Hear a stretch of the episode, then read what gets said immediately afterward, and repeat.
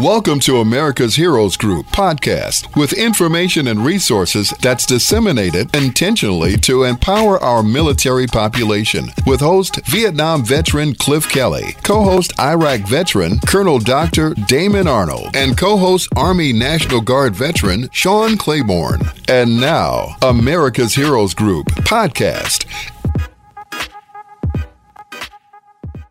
Attorney Ernesto Borges uh, he was with us. He is uh, a preeminent uh, lawyer, and I know he has a.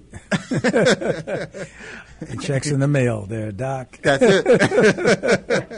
but uh, good afternoon again, folks. But Bill Busters. Being here. Bill, Bill Busters. Busters. Think yeah, about it. Think about it. Yeah. and executive producer is Glenda Smith. Uh, digital media producer is Ivan Ortega, Scouts Honor Productions. Uh, today we have uh, our panelists, three panelists who are esteemed.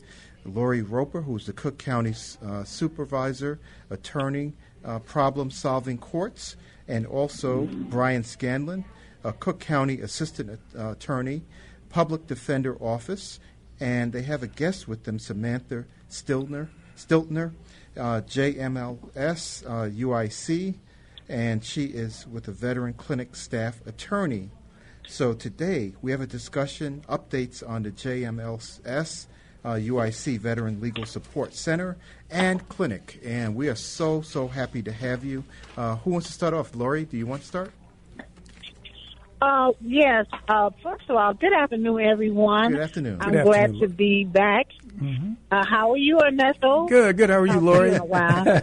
I'm good. Good to hear you. Uh, but uh, the one thing is that I'm so excited about this guest because uh, the one thing is, is that our office, the public defender's office, does represent the veterans in criminal court, and we try to help them get services through that avenue. However, there's a whole nother area of law which includes a lot of civil issues that we just don't cover is because that's just not what our office does.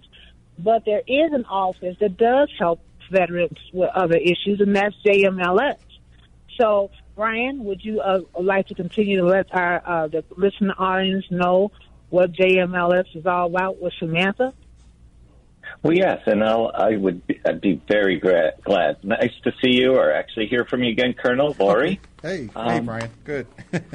Brian. As a few of your listening audience might know, particularly my parents who are always listening, I'm a John Marshall graduate. I'm very proud to say I went to John Marshall, Yeah. uh, which is now, I should correct myself, the University of um, Illinois. Illinois in Chicago's law school, the only public law school in Chicago.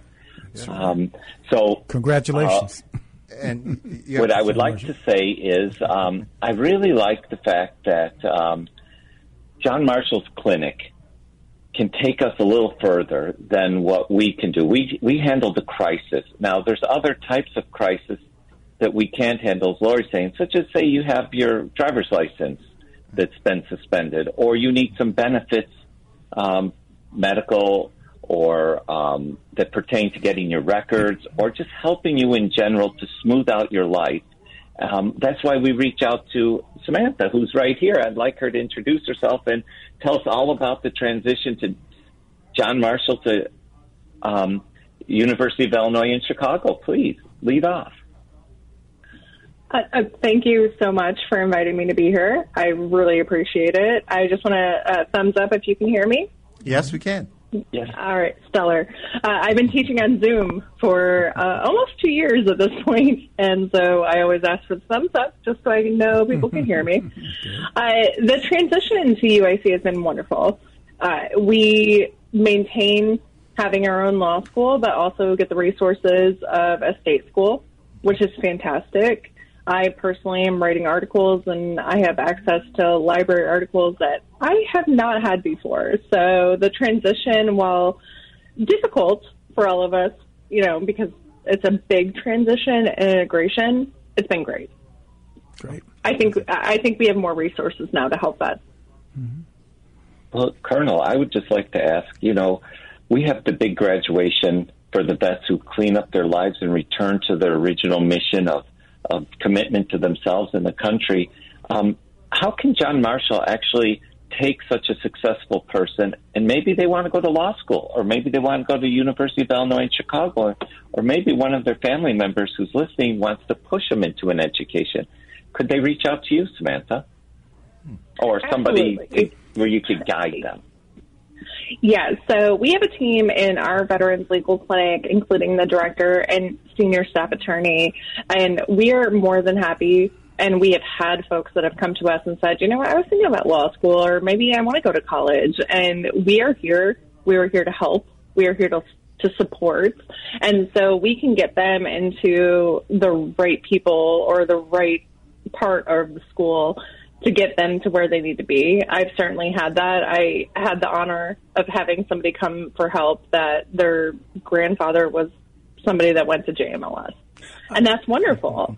And so, uh, you know, he would send me pictures of his dad when he was in law school at John Marshall. And that's, that's wild because now I'm able to help his son who was in the service and went to law enforcement after. Let let me ask you something, uh, Samantha. This is Ernesto, and I'm, I'm an attorney uh, and attended Vietnam veteran and uh, attended uh, college after I returned. I was attended college prior to going to Vietnam, but also after I returned. And of course, uh, went to a, I went to a state school. It was free, and then I went to law school some uh, eight years after graduating from undergrad, and I went to Northern Illinois University, a College of Law. The tuition was free because it was a state school. So now that John Marshall has joined um, and become uh, UIC, John Marshall, uh, can a person, can a veteran attend that state school uh, free of charge, as I was able to do at Northern Illinois, since it's a state My school now? understanding is- yeah. My understanding is that they can. Okay. Well, that's great because you couldn't go to John Marshall uh, tuition free. Uh, a veteran couldn't, but Right. uh, Yeah, you would but have to use your GI Bill or something Yeah. along those lines. I've certainly had uh, a number of students that have done that. But no, we're we're the only free, or excuse me, we're the only state that college that's free in Chicago now. So Okay, great. it's really exciting. Great Oh, news. Great news. Yeah, do, do you ever reach Yeah, out we're to- the only. We're wouldn't the have to go all the way uh, to DeKalb. yeah. But do you ever reach out to the, uh, you know, to, to a lot of uh, people when I was going through, you know, I went through the medical route, so, you know, I got a medical degree. But there are people, you know, in the units, uh, National Guard, Air Guard, and Army National Guard. Do, do, do they reach out to them? Because there, I, I bet there have some candidates there, some really good ones who would uh, really looked at following a law degree uh, because they have a JAG Corps. And uh, so that, that might be a, an avenue. I'm not sure if they, they reach out to the other schools. So I'm not uh, entirely certain on what the outreach is at UIC main campus. That's something that we're all still learning Yes. because even though the transition was a year ago, it's it's a transition, right? So they acquired our law school. So those are things that we're still learning, but I know that there are advisors that are there to help them. I know that there are advisors that are, you know, privy to that kind of information and things like that. If anybody has any questions like that, I, I welcome them to come to us because we can get them in the right spots, talk to the people that have that information. Yeah, I know you have really passionate instructors there because I have to men- mention two of my good friends. I've traveled with them. But uh, Professor Michael Singh um, and uh, Professor Judy wonderful. Munson. Judy Munson. Oh, You know, she's- mm, yes. but they were f- phenomenal. Uh, Right. So let me ask you: Well, Is the school I- I still think it says a lot. located? Is it you still have the location where John Marshall was uh, located, right on Plymouth? Yeah, Court? absolutely. And We're is, still on State and Jackson. Is there is there a campus on UIC also, or just just uh, on Plymouth? the law school's campus Yeah. will Okay. maintain on State Okay. Jackson. Right, just curious. Thank you. But we are open. So we, uh, as faculty and professors, just went back about two weeks ago. And so we're starting our transition back in. And it's been so much fun to be back on campus, to see the students and to be able to interact with people that I haven't seen in a year and a half. Uh, security, for one, those those guys do an amazing job. So when I walked in and I saw some of those folks, I'm like, I missed you so much. you know what I mean? But seeing the students too, uh, it's it's been really wonderful to be back in person. Even though you know the circumstance, we've still been able to keep the doors open, get students in. We want to make sure that they have that kind of kinship and camaraderie that they hadn't had when we weren't able to do that. Yeah, so so uh, the the uh, students, I guess, get involved in the legal clinic as well. You know, helping veterans, and um, maybe you can talk a little bit about that. And uh, you know, in the medical field, we were doing things like virtual. Uh, you know, uh, tr- treatment for uh, medical conditions like high blood pressure, diabetes. But I'm not sure if they were doing that in the legal realm as well, whether you were doing partly virtual, you know, um, communications with clients um, and, and, and how that worked out. So what we did as a team was try to decide the best way to take care of students and take care of veterans at the same time while still dealing with the boards for discharge upgrades along with the VA. And so we decided that we were going to kind of make it client centric. So if client was good and able and capable to be online and to do Zoom meetings or things like that, we would certainly do that. For those folks that weren't able to do that, we came up with other protocols that was, you know, phone calls or things like that. Uh, we did not do any in-person meetings just for the safety of everyone involved uh, be- because it is a pandemic, right? Mm-hmm. So the students have been working with vets this entire time. We've never stopped working with vets. The students have never stopped working with vets, but we've been doing it uh, via phone. Oh, and it's working out. It seems like everybody's getting a little bit more comfortable. Those folks that were able to to do it online and Zoom, we've had countless numbers of hearings that were done over Zoom with, you know, maybe, you know, I was in Michigan for uh, part of the COVID epidemic. And so, like, even being remote, what I've seen is that things have actually gotten a little bit better on the law side because we've been able to streamline, be more efficient, and be able to do those hearings online. Okay, you know, and I'm sure that uh, you know Judge Hooks would be really in alignment with that as a Marine, adapt and overcome. Sounds like you've been successful in doing that. um, we do. and I was wondering, you know, also uh, as as people are returning now, we just looked at what happened with Afghanistan, and we know that um, many service members are starting to return. Uh, what are some of the concerns about redeploying uh, soldiers that you've run across? You know, recently redeployed for either Iraq or um, Afghanistan. Are there certain special, you know, certain, you know, legal issues that arise more so than others? So, if that question is directed towards me, we we really only deal with veterans, right? Those folks right. that are out of service already. So our main concern at this point is re-traumatizing them because I have Afghan and Iraqi vets that, mm-hmm. you know, I'm sure you guys have seen it in the news. It's yeah. like, what did we even do this for? They lost people. They lost years of their lives. Yeah. They, you know, were stop lost and had to stay in a deployment that they didn't think they were going to be in for much longer. So right now we're really focusing on the mental health of those vets to make sure that they're okay, that we can do the best that we can, and um, give them the services or provide them information on services at the VA that will really help them because I am not a vet. Mm-hmm. I'm not. Okay. I come from a long line of uh, service members, mm-hmm. and but I un- I don't understand, but I recognize that that can be incredibly difficult for somebody who went through those tours, lost sure. people, sure. Yeah. and now everything's kind of yeah. falling apart, quite yeah. frankly. And this is only my opinion not JMLS's opinion. And, and we want to reach stuff. out to those families. You know, now they're Gold Star families officially. You know, 13 mm veterans lost their lives, 10 were Marines, and then uh, what we didn't hear initially in the news reports is that we had 18, an Army guy in there too. Yeah, there's an yeah. Army guy. Yeah. like we're, we're, both Army, so can't forget about him.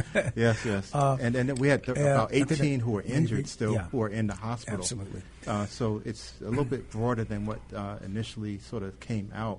So death is not the only um, criterion for you know uh, suffering in war the people who are the casualties, who we don't sure. not sure of what their status is. You know, the ones who are in the hospital. Let me ask Brian something. Uh, Brian, you're with sure. the uh, Public Defender's Office, correct? Yes. And so, you know, I guess the majority of veterans, uh, certainly at one time, probably still Vietnam veterans, I would I would presume. Um, in the criminal justice system, are they still primarily Vietnam veterans that you may represent or uh, assist, or are you seeing you know some of the Afghan, Kuwaiti uh, guys uh, coming in, or how, how does that how does that seem yeah. to be working um, out? Some of our the the big bulk of people in Veterans Treatment Court do come from the Vietnam era, mm-hmm. or maybe not from the war itself, but from the 70s right. and into the early 80s. Um, they're generally the the clientele that we like to reach out to now that are in the mode to recovery. They're in the mode for reaching out, saying, "I'm ready for change. I would really like to clean my life and my record." Which we help in the expungement, and we would reach out to Samantha also on how we can expunge records. Mm-hmm. And um, we we are experiencing some of the first uh, for combat veterans, um, the first uh, Iraq War and as we talked to the colonel about, um, when we recognize, when we look at your all famous DD 214, one of the biggest things I like to w- look for when somebody has like uh, medals or um, commendations from combat, were you actually trained for combat? And the people who get involved in combat who were not trained for combat drivers, mechanics, cooks, and such, and they got caught involved in uh, you know IEDs and stuff. They suffer the most uh, PTSD mm. for our group and end up usually with the opiate addiction. Mm. Um, yes, thank you. And that's something I would also ask uh, Samantha is for Veterans Treatment Court, many of our people who graduate have been out of the service for a long time or out of school for a long time. Mm. There used to be a program at John Marshall which transitioned, like you, you did a couple classes before you started law school. Is that program still available to everyone, including veterans? I'm not familiar with that program, but I can echo what you say. It's typically older veterans, uh, and I just had a widow call me this week, and it was her husband. You know, he retired. The kids all grew up and moved away, and then he had a lot of time to think, and then it became an issue. I will tell you, one of my greatest uh, not my success story, certainly it was his, but when I was in uh, Veterans Treatment Court as a student, I had a 21 year old and he was an Iraqi vet and he had done everything and he was, he came to us through the Veterans Treatment Court because he was, he got a ticket while he was at the VA for drunken disorderly t- conduct or something along those lines and I saw him and I I just remember going, "Are you okay? Are you getting what you need?" Mm-hmm. And he said no. And so through the Veterans Treatment Court and through the social workers, I'm like, I can't say enough about the social workers. They're, I mean, God bless them because they're doing God's work truly. and within six months, he had gotten the mental health treatment he needed. He had gotten the treatment, you know, other kind of physical ailments that he had got during his service. And even the judge after six months was like, I can tell, like, you're just better.